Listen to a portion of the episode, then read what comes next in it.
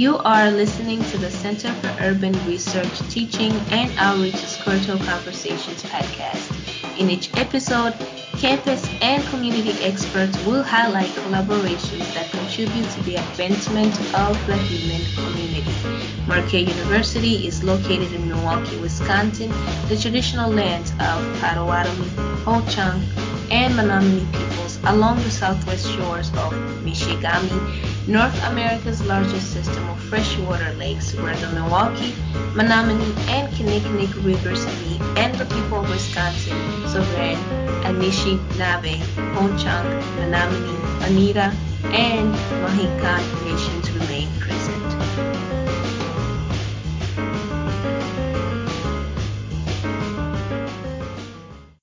Welcome back to Curto Conversations, our podcast about the Center for Urban Research, Teaching, and Outreach. I'm Benjamin Lindsay, and I will be the host this week. And this week we will be joined by the my fellows who are in the first graduate cohort to come through Curto. I will throw it to them for introductions, starting with Lisa Lamson. Lisa. Hi. So, as Ben said, my name is Lisa Lamson, and I am currently a lecturer in history and humanities at the University of Wisconsin Green Bay. I was formerly the education and outreach coordinator with Curto, um, and I was also a former Arthur J. Schmitt, Schmitt Leadership Fellow um, with Marquette. I am still working on my PhD in American history with a focus on 19th century African uh, American education and the development of universal education as it intersects with understandings of Black childhood. Thank you. And my other guest is Theodore Williams IV. Um, Theodore Williams IV, as Ben just mentioned, preferred to be called Teddy. Um, currently the program coordinator for the Schuler Scholar Program in Lake Forest, Illinois, helping with persistence and college access for first generation low income scholars. Um, recently just graduated from Marquette in May with my master's degree in American history with an emphasis on racial relations, higher education, and incarceration. Uh, and I also served as the master student graduate research assistant at Curto. And he's also a former McNair scholar. So. Yeah. we'll steal your cred, dude. right. As a McNair scholar, I have to, to to pump that. So way to go. I totally forgot to throw that out there. All right. Well, thank you both for joining me at this early time in the morning. I really do appreciate it. And this is going to just be an informal conversation uh, about, you know, as, as, the first group to have kind of gone through, I, I'm curious, especially since I still don't know that a lot of people know that Curto is a thing because we've kind of kept everything low key. And I know that we are beginning to push out and make connections across the campus, but when we all first started with it, it was kind of a word of mouth thing. So I'm curious as to how A, you all first became aware of Curto, and B, how you became involved with the organization. Hmm. Um, for myself, kind of started a little bit after my acceptance my acceptance into Marquette. After talking with Dr. Efford, I realized Dr. Robert Smith was at Marquette University, and which I did not have knowledge at the time because I think he had just got to Marquette, if I'm not mistaken. And once being being in contact with him, I was introduced to Curto since he was going to be directing and leading Curto. And from there, I got introduced into what Curto was all about or was trying to be all about. And from there, I just went underneath Rob's wing, and he was just helping me conduct my research through Curto, but also still allow me to keep my own emphasis on the things that I wanted to work on. So I still feel like it was kind of still word of mouth because I did hear from Dr. Efford, who then put me in contact with uh, Dr. Smith. So I found out about Curto when we interviewed uh, Dr. Smith. And one of the things as someone with a research interest I have, I'm, I'm incredibly motivated to sort of say, how can I give back to the community? and in particular i think it's really important for me because i do not identify with the commu- the modern day community that i research so i'm not african descendant while i am a woman of color I'm a different kind of woman of color, and it did not feel ethically okay and a little bit voyeuristic uh, to to just do research and not sort of contribute. So prior to Rob's hiring at Marquette, I had been after trying to do something.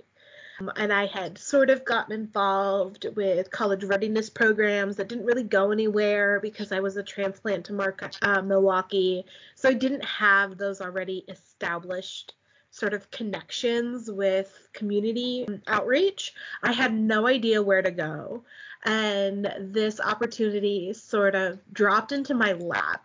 And the year we hired and re Rob and reopened Curto, I begged to work for him and was like, I want to do this. I want to be able to support the community. I have no idea where to start. Please let me learn how to do this sort sort of community focused historical work.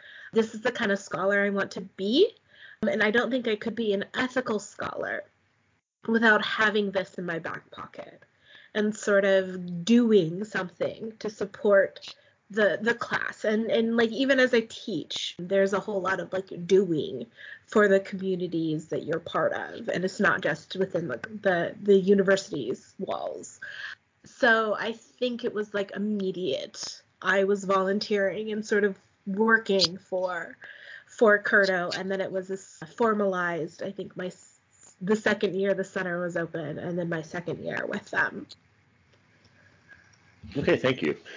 And I think that that speaks to a lot of, of what we try to do here uh, that nexus of volunteering and trying to uh, work through our discipline for the betterment of not only ourselves but the community. So, could you speak to a little bit about what it is that you did while you were at Curto? So, I wore a variety of hats as we tried to figure out sort of what the center was, what the center was focused on, how to do programming inside and outside of the university. And one of my predominant roles um, was to coordinate programming within the university.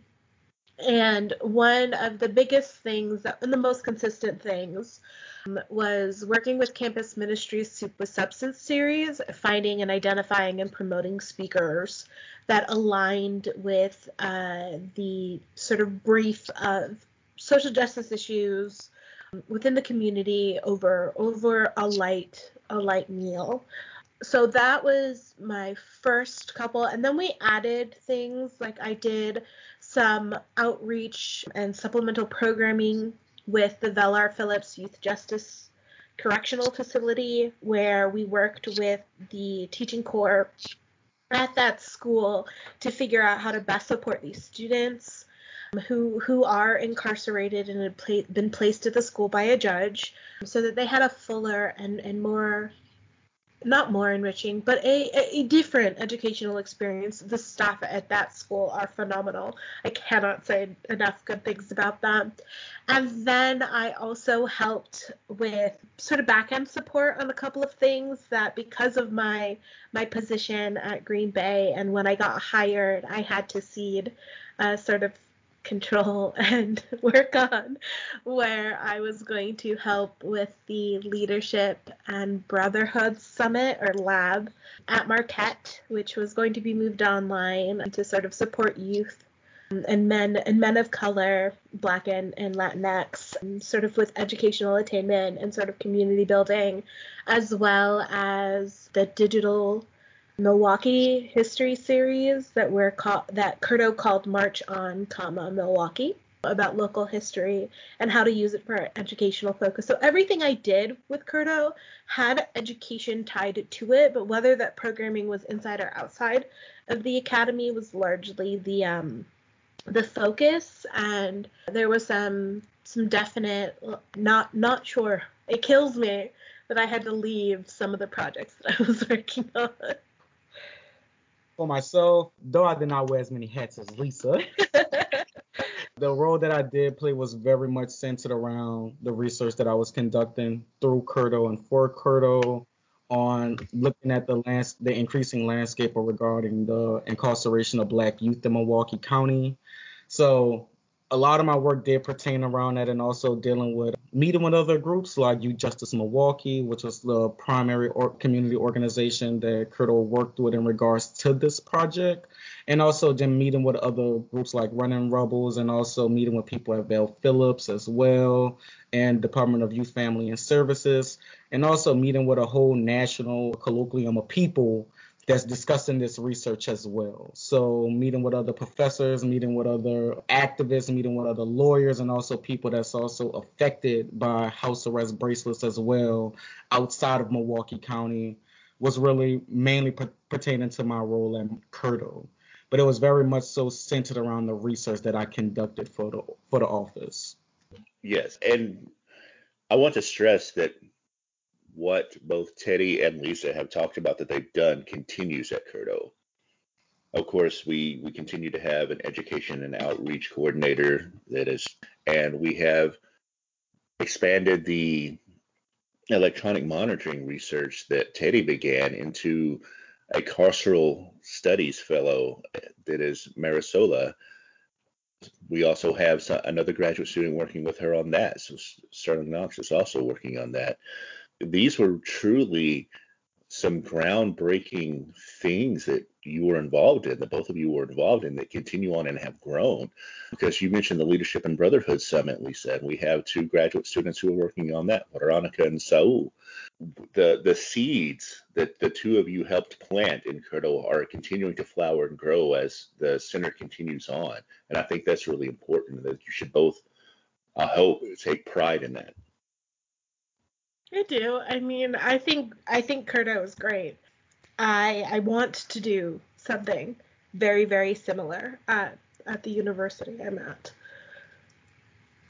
I definitely do not take Curto for granted at all. Curto gave me my opportunity at Marquette and also in Milwaukee, as I am not from Wisconsin or the Midwest.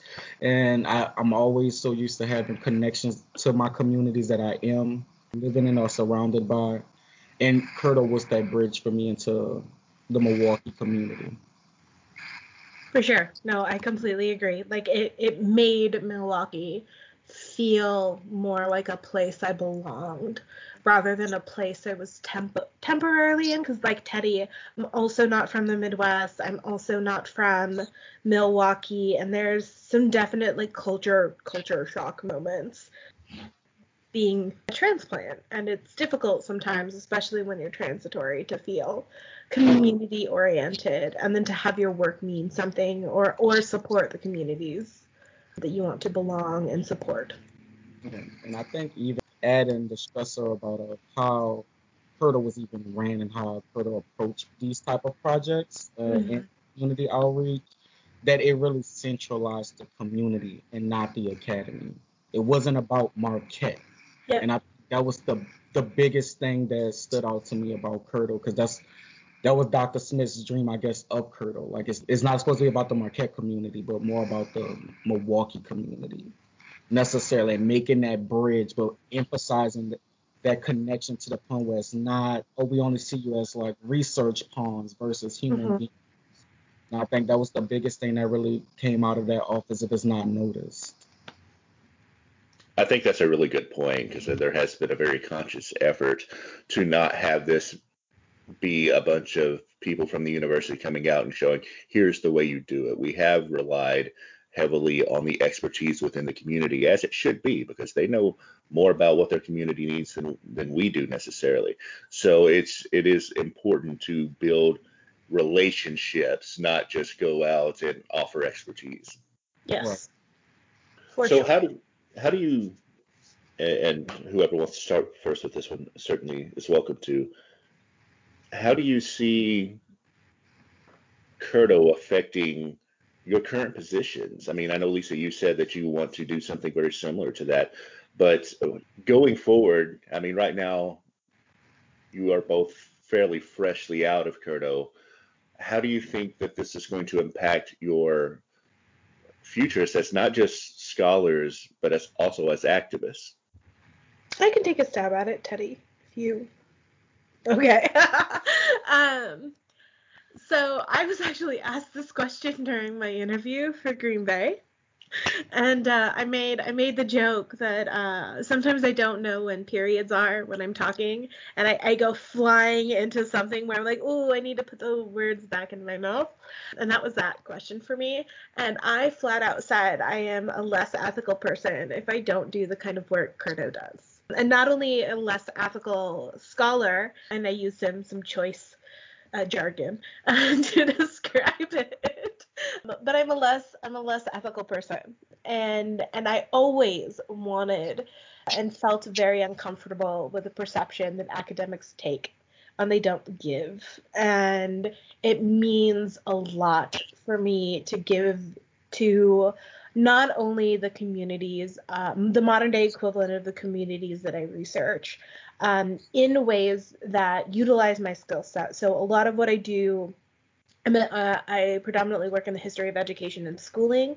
So a lot of what I'm trying to do breaks not only the prison or the the school to prison pipeline, but also supports sort of educational attainment and access and retainment and support because those look very different depending on the community. And then my own sort of development is I'm also really passionate about supporting domestic Asian American populations or Mara Asian, depending on who you're talking about, where I can use the skills that I'm learning and developing from my position at Curto as my position as a lecturer now to sort of say, like, there are many other communities that suffer from similar. How can we help? And how can I best support these communities and like I know I'm going to be doing this for the rest of my life. And I did not say that as eloquently as I did right now in my interview, but it very much was like I'm interested in public history. I'm interested in this sort of advocacy work and I'm interested in educational access. What can we do to make our classrooms and colleges and spaces meet students where they are or where they're at versus having them conform to the institution, which has been overtly or implicitly hostile at times. And that's sort of when I had to write all of those documents for my interview, it very much I realized this is the core of who I am as a person.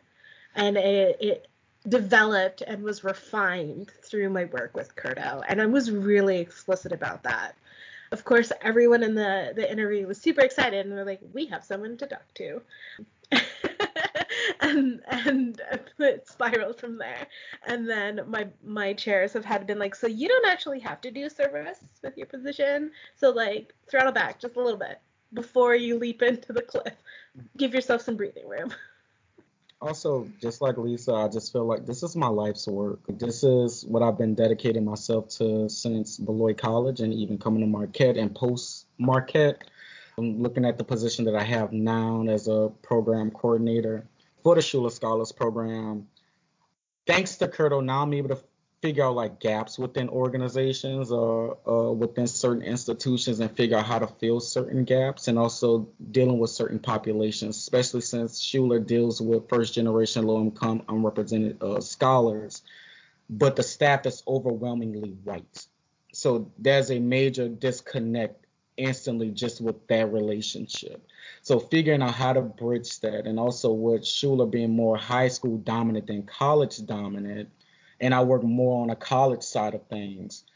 It's kind of interesting to see how it, how it pans out. Since I've got at Schuler, I've now opened up a position around graduate access. So now I'm creating a a graduate research hub around graduate access and it's just basically giving them the tools that they need in order to apply negotiate and get into their graduate programs i am not guaranteed that oh i will get you into grad school but these are the tools in the kit that you can use to navigate that application process emotionally and mentally, all of those things, and also providing a timeline. And this is something that Schuler has not even thought about at all. Granted, the CEO has always talked about, I would love for our students to go to graduate school. I would love for our employees to go to graduate school.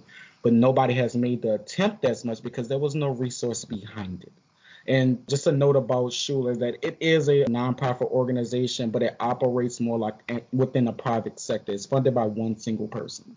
So this person has a lot of money to fund this organization. So therefore, we do have the financial accessibility. It's just a matter of distributing those resources, and also taking the emphasis out of just focusing on academia when I was with our scholars. Because, like I said, we have first generation low income unrep- unrepresented scholars. They face challenges beyond academics. Our students are not struggling academically. It's everything else when they go to these predominantly white campuses, they're getting major culture shocks. They're also experiencing things they have not experienced once before. Like, yes, they know racism is a thing, but it's different when it's blatantly in your face. And then also you meet them with people who put on masks all the time, and the performance of whiteness is so crucial. And a lot of my research from Beloit and also in Marquette focused a lot on whiteness as a whole, and it still does to this day. I still have a major interest in whiteness and how whiteness affects bodies of color particularly. And also now I'm switching over more into a little bit of little gender studies now and just focusing on how that in itself is even problematic. Looking at applications, looking at the Schuler application in itself, why are you forcing people to put list their gender or their sex? These are not things that would determine whether or not they get into this program. You know, so just diversifying but also challenging for my job. And I think Curto kind of taught me that. Like I'm not afraid to speak up necessarily, knowing that somebody's going to back me up at some point, but also knowing that I have the ability to do these things. I will not silence myself for anybody, but I will do things respectfully the best way that I can. And it starts making those small steps. Like Curto tried to respond, I mean, Schuler tried to respond to the everything that's going on in the world outside of the pandemic, of course. So, you know, the racial discrimination, police brutality, shootings, and they're not realizing they're communicate they're not communicating this information properly for the students that they serve. And once again, these are messages being sent out by white uh, staff members who don't understand what it feels like to have your body feel like a target. And I just think Curto personally has helped shape that and refine my mind in a sense of what I think about the institution and things I can do in regards to challenging the institutions that I even work for and since I do want to ultimately be in academia at some point or another in my life, working at some university, I know I want to do diversity, equity, and inclusion work. And this is just a stepping stone. It starts off with the nonprofit for me, and then moving into another position that would allow for me to do greater work. You know, because one day I might end up being a McNair director, hopefully, if that happens. Uh, starting off working at some TRIO funded program or something like that, just to get my foot in the door. But I think this was the stepping stone, and I don't think I would have got here necessarily. If I didn't have that refined way of thinking after being through Curto. Well, thank you both for your time this morning. I just want to say that Curto was lucky to have both of you, and personally, it was a pleasure to count you as colleagues, coworkers, and, and most importantly, friends, because I really do feel that the relationships that we make, not only with the community, but within Curto itself, have been very important uh, to me anyway. I'll, I will speak for myself there. And I thank you both for taking the time. Like I said, cannot wait to see the great things that you guys accomplish. And next time you're in the city, tacos are on me. Ooh. I'm down. I've yet to find a taco place up here. well, thank you for listening to the Curto Conversations. And thank you again to Lisa and Teddy for taking time out of their Friday mornings to record this.